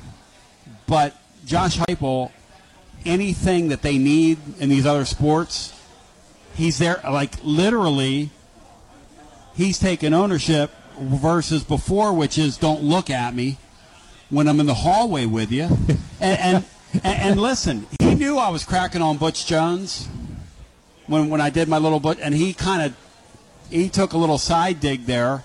And the truth about a guy like Butch Jones is, is that a wise man once said, "Leopards don't change their spots." I'm convinced you could set the table for Butch Jones and he couldn't win. He could not. If you gave him all the ingredients, he couldn't cook the meal. I'm convinced of that. After Yeah. watching him and seeing what he did this week, Bino, why would you reach out to the Tennessee fans and smite them? I mean, and then say, "Well, I don't hear the noise." Who does that, Bino? No, I mean, Tony, it was it was obvious from early on in his tenure. That's just a real, really, really insecure guy. He was he was very insecure and uh, low intellect. Uh, That's a great line. I, I mean, that's mean, just low that's intellect. just what it was. And Yeah. uh, you see, you could learn. A football coach could learn things from talking to Tony Vitello. Uh, the LSU football coach Brian Kelly could learn something from talking to Kim Mulkey. You, you know, don't look at these people and what they. You talk about Josh Heupel saying, "What can I do for you?" Yeah. which is which is really nice on his part, but it, it works the other way too, where if I were a football coach, I could sit down. I would sit down and talk to to- Tony Vitello and get a, perhaps a different a different perspective Yeah. again because you brought up Butch Jones. One of the key factors in any sport, Yeah. softball, football, baseball, soccer, volleyball, for a coach is to get inspire players that they want to win for you, that they care so much oh. about you, they don't want to let you down. John, the truth is we gig the establishment on here. We do. Okay. And you down through the years of gig like we gig the establishment. Part of the deal. I'll say this. In my time of being here, and I'll let you speak for yourself, I don't ever remember a time where you have that kind of harmony among those coaches on that campus the way you do right now. I remember back in the day the jealousy over the Lady Vols Success which was a very real and palpable thing, and there was a division there, a chasm there. I don't sense that exists anymore. I, I, don't I don't sense. Uh, you know what, Brian? I forgot that we have Graham Hall. I just totally forgot, Brian. I'm so sorry. Graham Hall with my Gainesville Sun now joins us. Graham, I am so sorry. I apologize for that. Let's bring him in. Graham, my apologies, my sincere, and John Adams and Bino will tell you I'm a lot of things, but I'm not your detail guy. Graham, my apologies. Please say I'm forgiven or hang the phone up and never talk to us again. It's your choice. Absolutely, you're forgiven. Not a problem. I appreciate being here. It was good listening to you guys and uh, talk about you know these coaches up there your way. You know because we I think be a little bit too focused on what's going on down here and in year two of Billy Napier. You know it, it is good to keep it in perspective that Josh Heupel, what he did in year two. I mean that's a part of why expectations down here are so amplified in year two for Billy Napier. Graham Hall joining us, Gainesville Sun, uh, who we love. Um, I- I'll tell you this, Graham, and you're you're a very bright guy, but even a a literal genius like me, okay, and that we use that term loosely around me for for myself, my intellect, but this guy is in big trouble. I, I was talking with one of your cohorts from Kevin Brockway who told me he said he said T you can go to you this before the game last week you can go up there and lose whatever but you got to go up there and lose looking like you're like you've got something you can't go up there and just not look good in the process. From your perspective, what did Florida do? Because this is officially the beginning of our Florida pregame show now. I'm, I'm announcing it to the world. Eight days out. You know, I don't want to offend anybody here. This is officially the beginning with Graham Hall coming on here from the Gainesville Sun of our Florida pregame show. Eight days out. Yes, we have a game to play tomorrow. God bless America. Graham, did Florida accomplish that, or do they leave that thing with more questions than answers?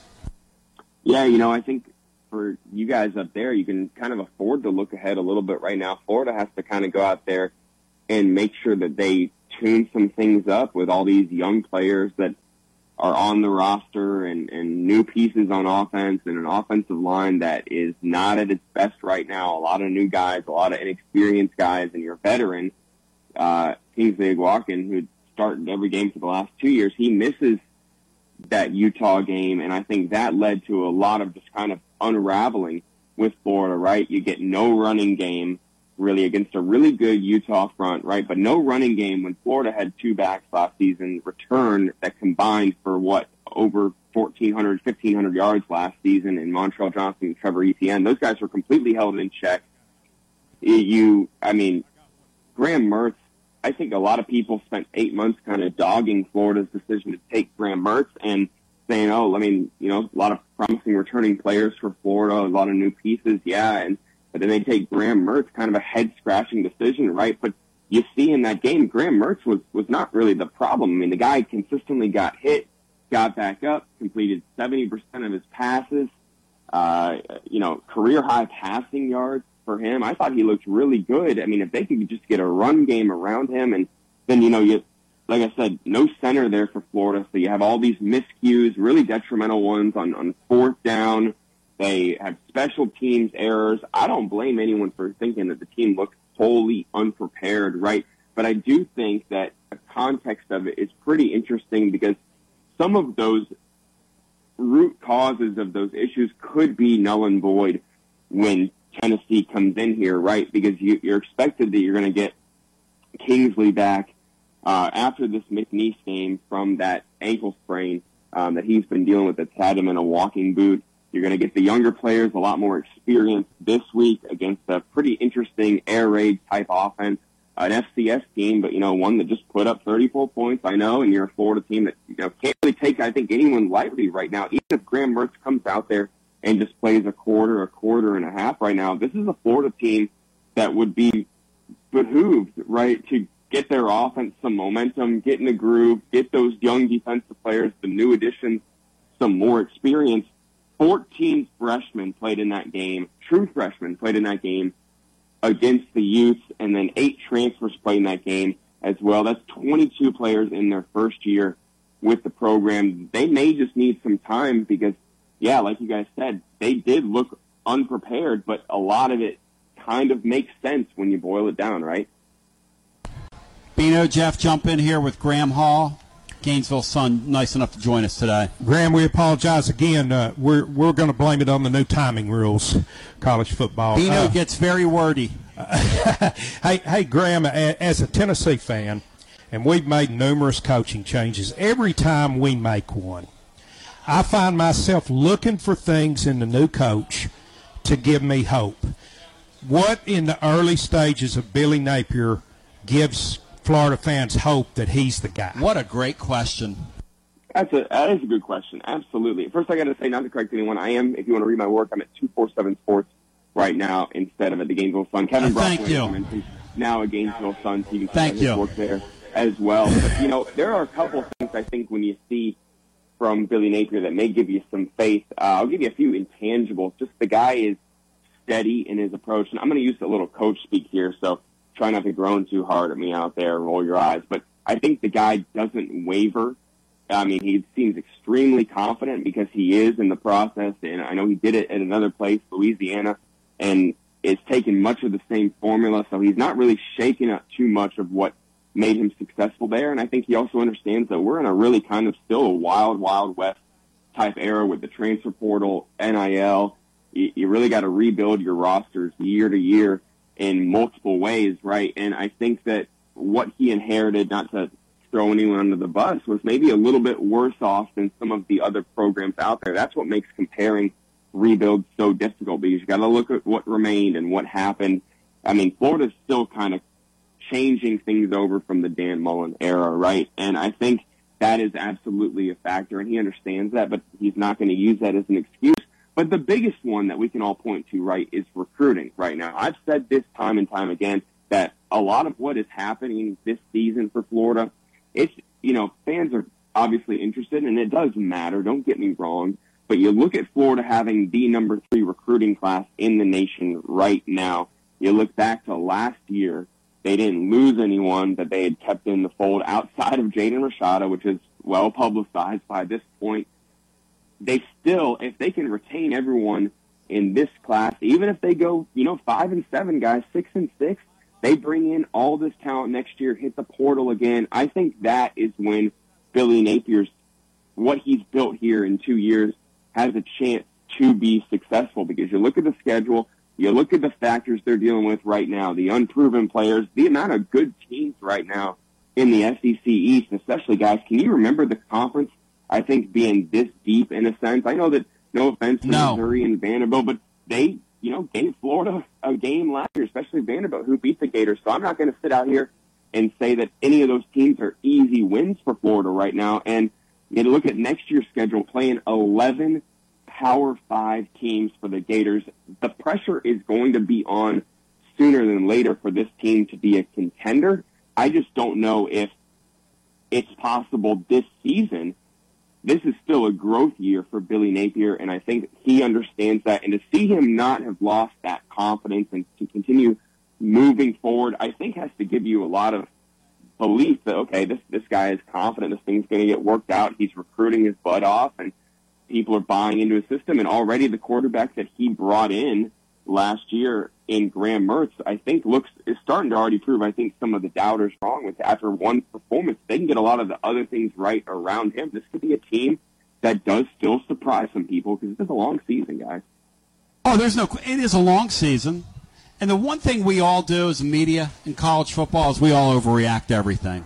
So that's all part of it, you know, and that's kind of baked into the deal with college football. Now, Bino and I have been going back and forth here.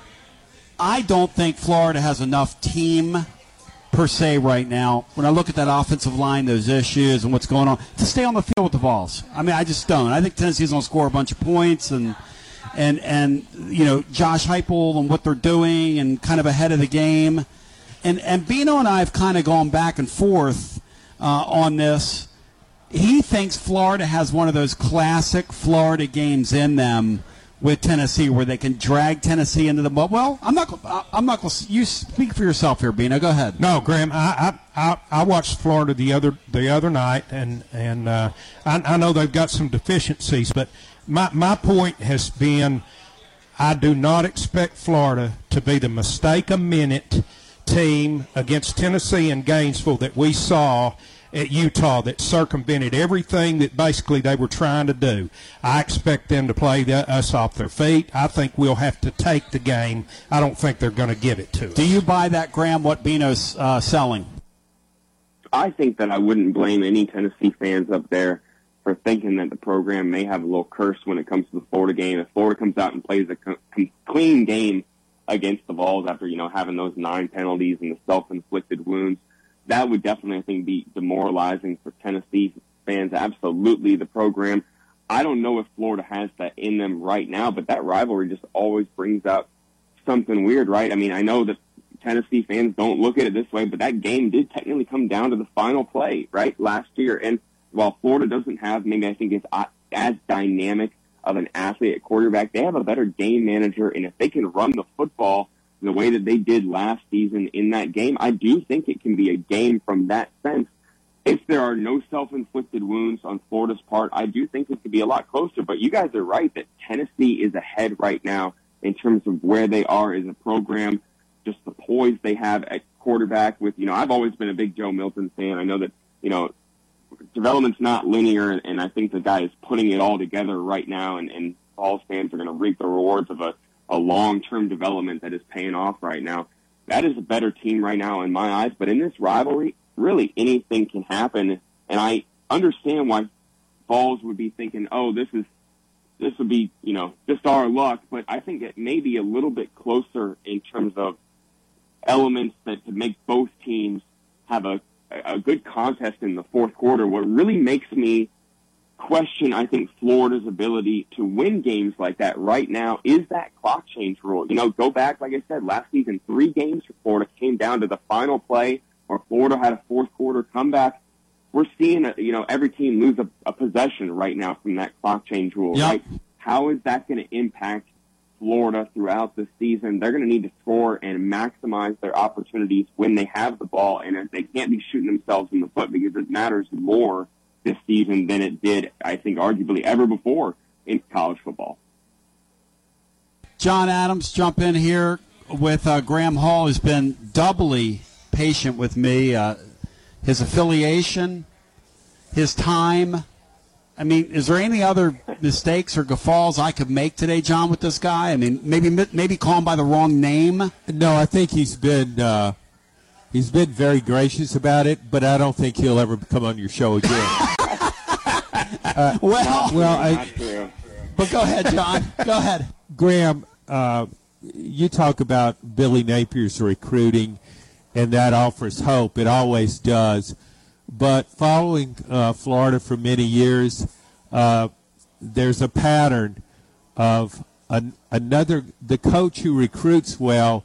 Somebody else wins with his players. Uh, uh, you had Ron Zook uh, as a coach, and, and he was replaced by Urban Meyer. Urban Meyer won a national championship in his second season, and and Ron Zook's recruiting contributed a lot to that. I look at Florida's schedule next season, and you brought it up, and I just wonder if those recruits can help him fast enough. I don't think Florida, Florida coach, could survive three consecutive losing seasons, and I think that's a very realistic possibility. What What do you think about that? It's a good point. It's a, it's I think a little bit of a complex situation here, and I'm. Give me a, a second here. I'll give you my complete thoughts because I do think sometimes we get caught up in this whole coaching carousel, typical timeline, right, of where things are at a program and think, you know, yeah, like you said, three losing seasons, that guy's got to be out the door. Right now, I think it could be a little more complex just of how things are set up at Florida. Scott Stricklin took over for a legendary athletic director in Jeremy Foley, right, who made Florida not just a football school, but really, uh, I mean, an everything school. Florida loves to use that mantra. You look at the amount of national championships the Florida athletic department has secured over the last, you know, two decades. It's very impressive. And you have a guy who hired Dan Mullen and now has hired Billy Napier, and in that time has had one or two, I think, maybe questionable hires in that time that now are no longer with the program. And that, I think, can make it so that the current coach gets a little bit more of a timeline to establish their program. Maybe a, a, uh, through a third losing season into a fourth, and by the end of the fourth, if it's not working out, obviously clear that a parting of ways is probably imminent. But I think that the timeline, like I just said, 11 Power 5 teams next year, where things stand right now, you mentioned the cupboard being full when a new coach comes in with potential. That's not the situation, I think, at Florida. Not to throw, like I said, Dan Mullen under the bus, but I think in this transfer portal era, with how Florida had recruited after things went so wrong in 2020, that this was not a situation where Billy Napier was going to come in and inherit all these future NFL players. Now, there are guys who are playing in the NFL yep. currently, of course. You know, Anthony Richardson, but last year's team was the guys who competed last year are mainly transfers who came in, right? O'Cyrus Torrence, Montrell Johnson, Ricky Pearsall. Those guys were brought in through the transfer portal. So I think that is a sign that Florida really does not have too many young players on the roster that are now with the program from the Dan Mullen era that are contributing, and, and that is absolutely a factor here, as well as Scott Stricklin having invested in Billy Napier seven years, $50 million. If this thing doesn't work out for Billy Napier in the next couple of years, Scott Stricklin knows that.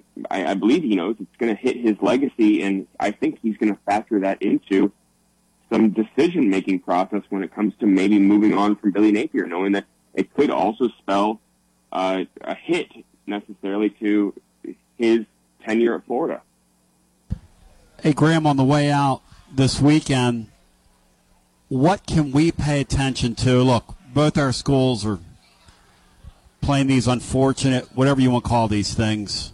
I, I, they're like borderline. I don't even know what they are, but I, I just hope none of the kids on any of these teams get hurt in these games where you, you you know, literally you could turn the ball over eight times and still win a football game against one of these opponents. So that said, what can Tennessee fans look to and look at from this game to take away that Florida has some growth? Yeah, that's a that's a good question. Um, absolutely, I think that there are some going to be some interesting things. The first thing is you know McNeese that Florida's playing, like I said, has this air raid offense.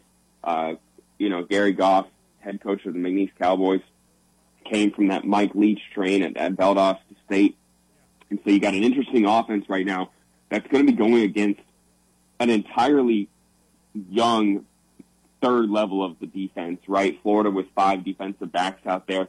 They had a guy transfer out yesterday in Jadarius Perkins, who was competing to be the, the star nickelback position for the Gators. And now you're looking like a true freshman is going to play a bigger role there alongside Jaden Hill. And you got a safety unit that's starting a, a true freshman as well in Jordan Castell. So this is a team that is looking to quickly develop their third level of their defense, the safeties, and um, some of their young cornerbacks as well, in guys like Devin Moore, who that is a you know a unit that is needs to grow up quickly. Let me just say say that. And to face this Tennessee offense, this is going to be potentially a test for these guys to get some in-game reps, put some things on film, and, and grow before play, playing that Tennessee offense. You know, you just mentioned injuries and guys like Graham Mertz and, and hopefully I think Montrell Johnson, they're going to be only in there for the first half. But we also at Florida have seen a team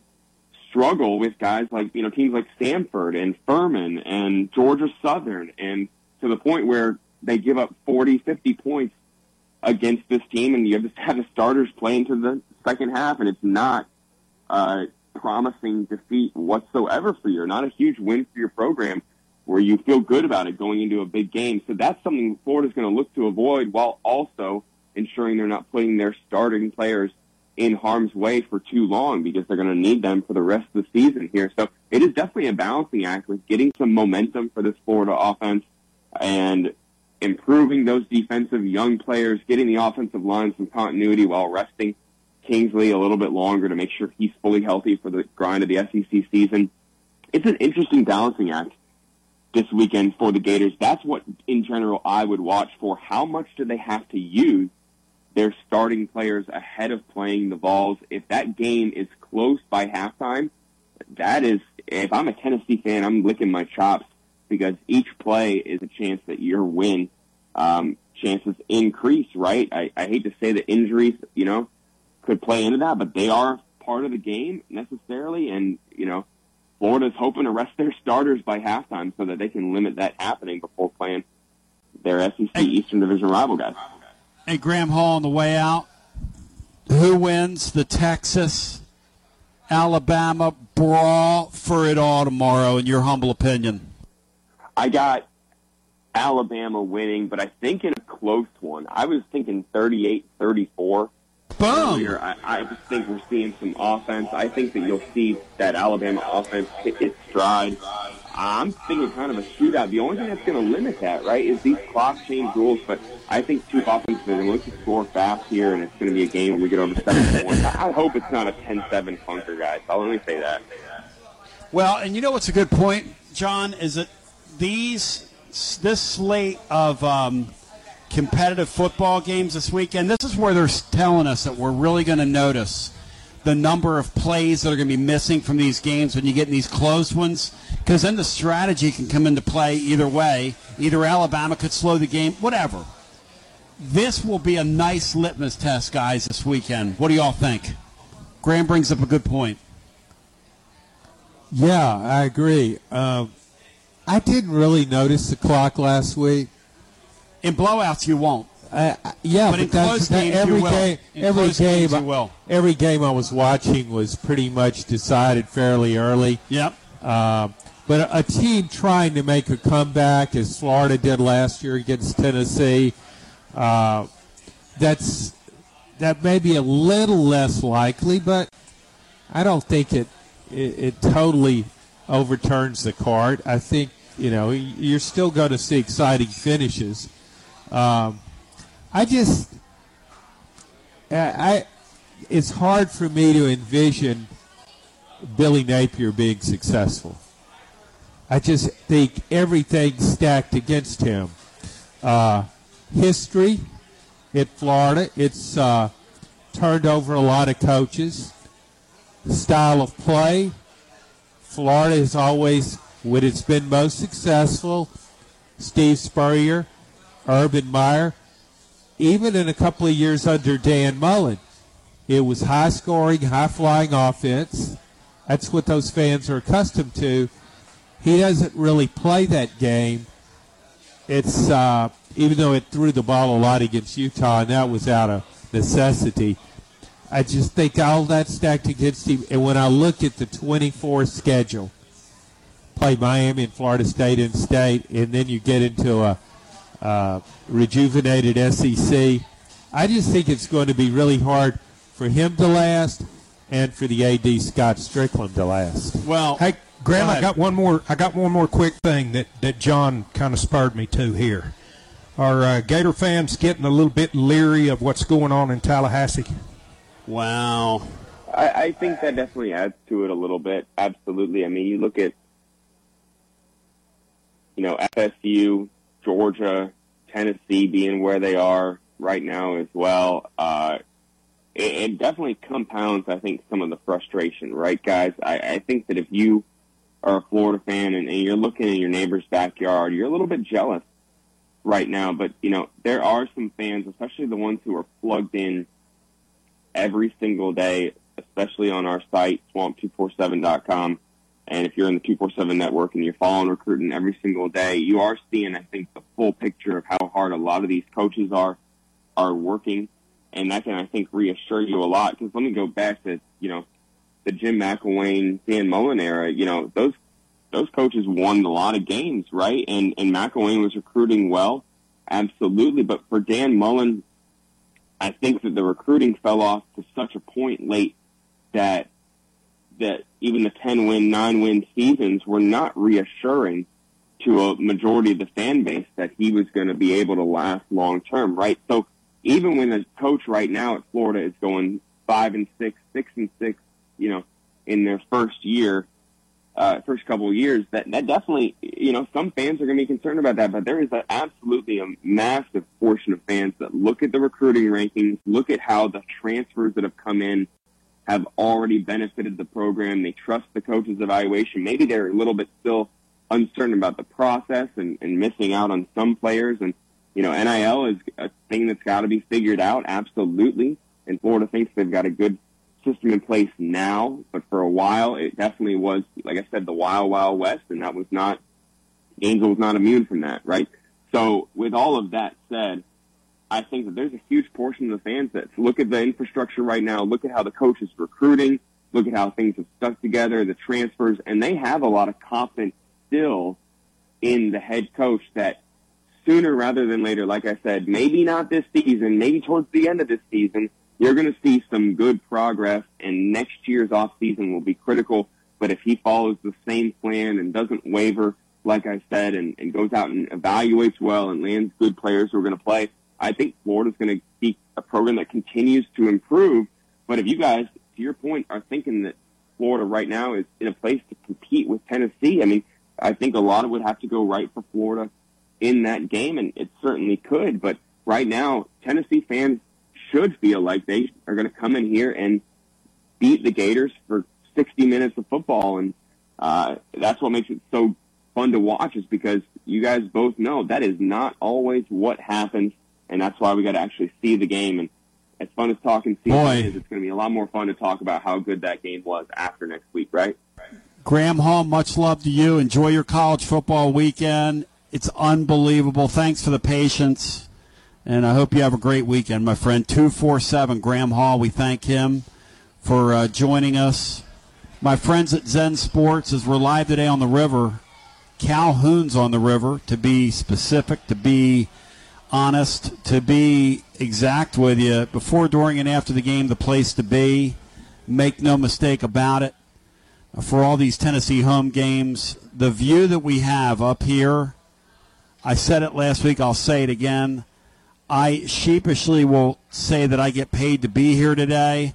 Literally, I would pay you to be here today because there is nothing like this in God's green earth. And look at the turnout out here from the best fan base in America, Beanstar. Absolutely. I mean, are you kidding me? Another great Friday at The Calhoun's. best fan base in America, Bino. Easily. No contest. So my friends at Zen Sports are doing something special. John, the game is seven. I just looked it up at Zen. I'm speaking, of course, of what game, John? What game is seven right now? Seven Alabama points. and Texas. You got it. The line is line is holding. What about that uh, Purdue Virginia Tech line? I know Brian is curious about that. Is Well, it- has we- it moved anymore? We've got winners and losers at 1 o'clock coming up, presented by our friends at Miller Lite. And Clone did a couple of Brian Hartman imitations uh, in our uh, upcoming. One of his uh, one of his lines that he picked was some game way off the beaten path, and he did it in Brian's voice, which might be one of the greatest things ever. But my friends at Zen Sports are doing the following. Look, I think Texas. I've been very good on these these Zen Sports predictions on the air. I'm two and zero on my plays, and and I think te- I think Texas is going to cover the spread tomorrow. I think they're going to win the game, but they're going to cover. I think you've cheated yourself. I believe you said yesterday you were three and zero. Now we've only had two weeks of football, but somehow you were three and oh. I'm zero. already counting this one. Oh, okay, I got This you. one's already in the bag, In you there. know, Oh, no question. because that Put it in the bag. that is stealing money from somebody tomorrow. I'd that's say a lot that's of points right. for that Texas team, John, against Jalen Milroe. I'm sorry. This is like an opening game for Alabama. Forget last week. Yes. This is the game Nick Saban has been preparing for all off season. I guarantee you. I think Texas will be in a world of trouble. They're going to get rolled. I just don't think they'll cover the spread. Wow. You think he didn't put in months of work for the Blue Oh. Raiders? How about you, Bino? Huh? Where are you going? If, if you made me play the game, Tony, I would Yeah. take the points. Could uh, yep. Could we maybe get Graham back on the phone and uh, talk point spread on that McNeese game? So, my friends, my friend, good Bino. There was one thing for sure: Graham wasn't hanging up. Didn't matter how when you went to him. Damn, Bino.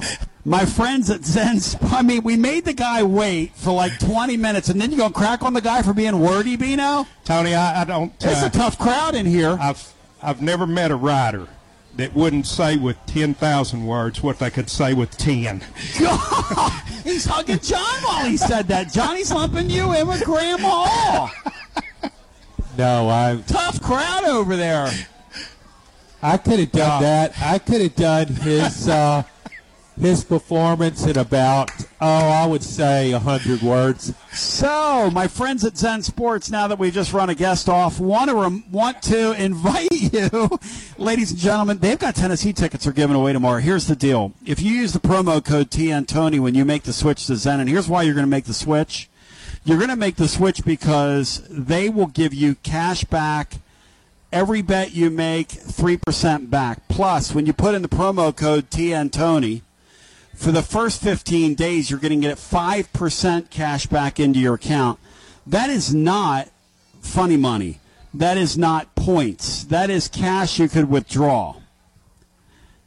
Tomorrow, the smart play is Texas catching seven on the road with Milroe, go against John Adams, go with Basilio. But when you put your promo code TNTony in, you're going to become eligible. They will draw for two downstairs tickets tomorrow. They will transfer the tickets to the winning account tomorrow. Uh, before game time, you will get the tickets in the middle of the afternoon. They're doing the drawing. So, if you've been wanting to make the um, change or wanting to see what Zen Sports does, now's the opportunity for you to go over there and check them out. And I will remind you, ladies and germs, you can do that. Uh, you can download uh, for Apple users. You can find them in the. Um, uh, you can find them where you find all your uh, apps. And if you're a Google person like me, you go to their uh, website and download there. Your wallet is going to thank you later. Zensports.com. If you have a gambling problem, 800 889 9789. Terms and conditions apply. Must be over uh, the age of 21 or 21 and over to bet in the state of Tennessee. And I will say that last night, one of our panelists on Winners and Losers put a, a, a, um, a bet up or nominated a game that was so outlandish that I actually read that phone number to one of our panelists last night, Bino, live on the air. That did occur. Beautiful. So, Billy Jarvis, I love you. Great to see you back on your feet, Billy Yes. Jarvis. I meant to say that to you. Love you, brother. Bino, I'm getting me some. I'm getting me some black and chicken, brah. Me too, Tony. With some beans on the side. Me too, with some salad on the side. Doing salad on the side. You being a good boy? I'm being a good boy. Two weeks in a row. Very impressive. I'll change my oil next week. I love when Bino says that. He gets on me because he's like, Tony, every once in a while you got to eat something that's bad for you. And I go, Bino, uh, Got to feed the monster every once in a while, Tony, Every once in a while. change the, change your oil. change your Earl, as they say in the trade. To the radio listener, we're about out of time. We're going to stay and do some overdrive, overtime. Uh, John, I would say that last hour, after Tony Vol showed up, it got away from us a little bit. Would you agree with that? Uh, you pretty much uh, let go of your show. So, uh, Garza Law fifth quarter fan reaction tomorrow after the game uh, over at tclub.team and wherever you find us. Um, I want to thank my friends at Calhoun's and all our wonderful sponsors that allow us to do what we're doing um, because truly it is an absolute honor. It is a privilege. It is a blessing. It is. Um, I, I don't want to sound trite here, but I have to pinch myself that I get to do this on college football uh, weekends and around this great fan base. And I, I, you know, it just never gets old. It just never, it just never, ever, ever gets old. But we're going to stay and do some TLD logistics overdrive, overtime. And by the way, all of our guests today appeared on the TLD Logistics hotline online at tldlogistics.com. The whole show today was like in the twilight zone.